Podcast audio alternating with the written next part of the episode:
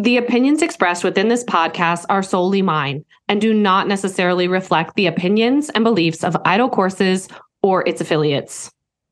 This episode contains content that may be alarming to some listeners. Please check the show notes for more detailed descriptions and take care of yourself.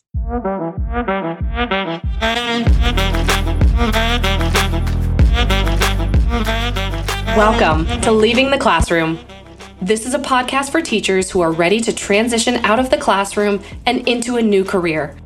Each week, I'll share stories about what I've learned moving from education to the corporate world. I'll answer the most common questions and share my best tips to help you get started. If you are considering leaving the classroom, this show is for you. Hello, everyone. Welcome to Leaving the Classroom. I'm Kristi Oliva, and I'm so glad you are here. We are continuing our series called The Narcissist Traits of Education. And so last time we left off talking about boundaries and setting healthy boundaries and how that doesn't fly very well with the toxic positivity culture of many education settings. And so I asked the teachers that I mentor to give me their top phrases, the catchphrases that are given to them in the education system that are actually just toxic positivity. So let's continue. The next one I received was our theme this year is no limits. Funny how I decided to put limits or boundaries for myself and it's not perceived well. Oh, definitely. I think when a phrase like this is put out there, it holds this undertone of, I'm pretty sure they were probably had good intentions with this, that no limits means, you know, let's not limit ourselves to the goal setting that we're going to do and everything like that. But it does carry this undertone. Look at how this teacher immediately thought about it. She decided to put limits on herself and it's not taken well. So, really, the no limits applies everywhere, doesn't it? No, you're not going to put limits on your time or your emotions or your mental state. We need you. Okay, let's go to the next one. You make a difference every day. So, this type of toxic positivity is using compliments to then make you feel like you should be trying harder, working harder, doing more for your job. So, you make a difference every day it's also a great amount of pressure. I'm sorry, but we don't make a difference every day. Teachers don't make a difference every day. Just because you're with children does not mean you make a difference every day. And you know why not? It's because you're allowed not to. You're allowed to have a bad day. You're allowed to crash and burn one day or have a lesson that just doesn't go well. And that's not necessarily making a difference, is it? You just had a bad day. But you're allowed to do that. And so putting this statement out there that we make a difference every day and we're so important is actually serving you not so well because it's making you feel this unbelievable pressure that you must perform every day and actually make a difference every day. Otherwise, you failed. But that's not the truth. Okay, the next one. Oh man, this one gets me lit up. Since you've worked so hard, or since you've done this, fill in the blank, enjoy a jeans day tomorrow. Oh, you know, I didn't realize how terrible this one was until I no longer worked in the classroom and wear jeans every day. I used to look forward to those jeans days, right? Or I would, oh man, terrible. Rewarding teachers with a jeans day is one of the most demeaning things I can think of. Not only because most other jobs don't require that you can't wear jeans. In fact, most jobs don't care. They care about performance and results. So, why are teachers prohibited from wearing really a fashion staple in our world? Like, what most people wear most days. And yet, that's dangled over their heads as a reward. The other one I've heard on this similar vein is, you know, getting letting teachers just leave at the bell when students leave. And I told a story in one of the first episodes about how I always showed up early to work. And so one day I wanted to leave early to meet, beat traffic, and how my principal deducted my pay for that. And I mean, now I am not micromanaged like that. I know that we that teachers have a contract time and of course you need to be there during the school day, but why does it matter if you leave when the students leave if you were there before anybody else? That's one thing that really bothered me. And so when you reward teachers by giving them things that most other most other professions just have as a given is pretty demeaning. And it makes you feel like you're not a professional. It keeps moving that abusive cycle of you're not really a professional. You can't even decide which days to wear jeans without us telling you. And you can't even decide what time you get to leave without us telling you.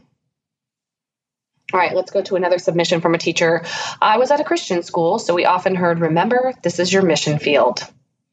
I mean, I get the sentiment behind that, that, you know, maybe that is why you became a teacher at a Christian field. But what if it's not? What if you just wanted to get a job and that's the job you got?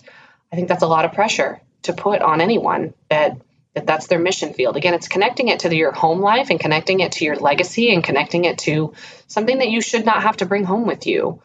A mission field, those people, you know, get people to donate to their mission and they they raise money. They are not being paid a paycheck. That's different than a mission field. So it's very unfair to relate a teacher's profession to the mission field. Um, another one we hear is this is what you signed up for, or you knew what you were signing up for when you became a teacher. This one bothers me so much because most teachers become teachers right out of college, right? So, what are you, max 24, minimum 22? I mean, we're we were little. We were youngins when we started teaching, and we have these bright eyed, bushy tail. We're so ready to change the world. But guess what? We were never told, or at least I wasn't, that we were going to have abusive parents who belittled us, called us names, wrote emails that in any other case you could block that person and never see them again, but we had to just continue to deal with them because they were the parent of the child that was in our class. I wasn't told that. I didn't sign up for that. I didn't sign up to be to have a death threat from a student. I didn't sign up for that. I didn't know that was going to happen when I was 22. I did not know that. So, telling me this is what you signed up for just because I didn't think of all the possibilities that could happen is so abusive and so toxic. You can't tell me I knew what I was signing up for at 22 and then just expect me to take all the abuse that comes to teachers in the setting they're in. Okay. And on the similar vein, remember it's part of your contract. well, if you've ever read a teacher's contract, it's very generic. At least mine were, if I'm remembering correctly. Any teachers that have a contract language to send to me, please do.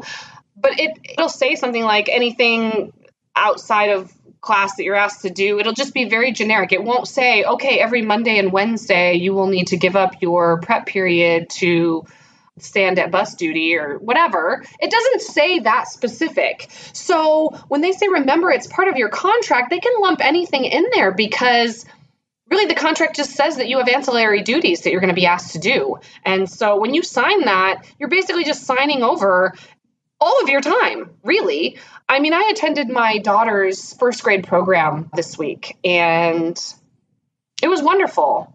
But it was from 6 to 7 or 6:30 to 7:30, something like that. And you know, the principal was there, all these wonderful teachers who have done such wonderful things with my daughter were there. And as great as it was and as awesome as these events are at schools, all I could think about was you know, what are they giving up on this evening? They're not getting paid extra or overtime to wait there. No, it, remember, it was part of your contract. And they might not be thrilled about being there and having to man the door or videotape that program or even organize that event, set up the chairs, whatever it was. And I'm not saying they weren't thrilled about it because they were wonderful that night. But it just reminded me of all the extra things that teachers are asked to do. I mean, there's many more where that comes from. One, hashtag one big family. Hashtag do what's best for the kids. Hashtag stay positive. Be the change. Remember your why. Ugh. All of these things are toxic positivity. teachers, and you don't have to continue to listen to it. You don't have to continue to think that that's normal and that being told these things needs to be part of your daily life. So please, if you are ready to leave the classroom, I have a solution for you. Check out IDOL Courses Academy. We help you transition to a career field that is so closely related to teaching that all we need to do is teach you how to translate that terminology and teach you the tech. And if you sign up using my code Classroom100, you will get $100 off enrollment. It's time for you to take control and make the career change that will change your life. It changed mine. I'll see you next time. That's all for this episode, but you can find more at idolcourses.com or subscribe to the podcast. And if you are ready to leave the classroom, use my code Classroom100 and get $100 off enrollment to IDOL Courses Academy.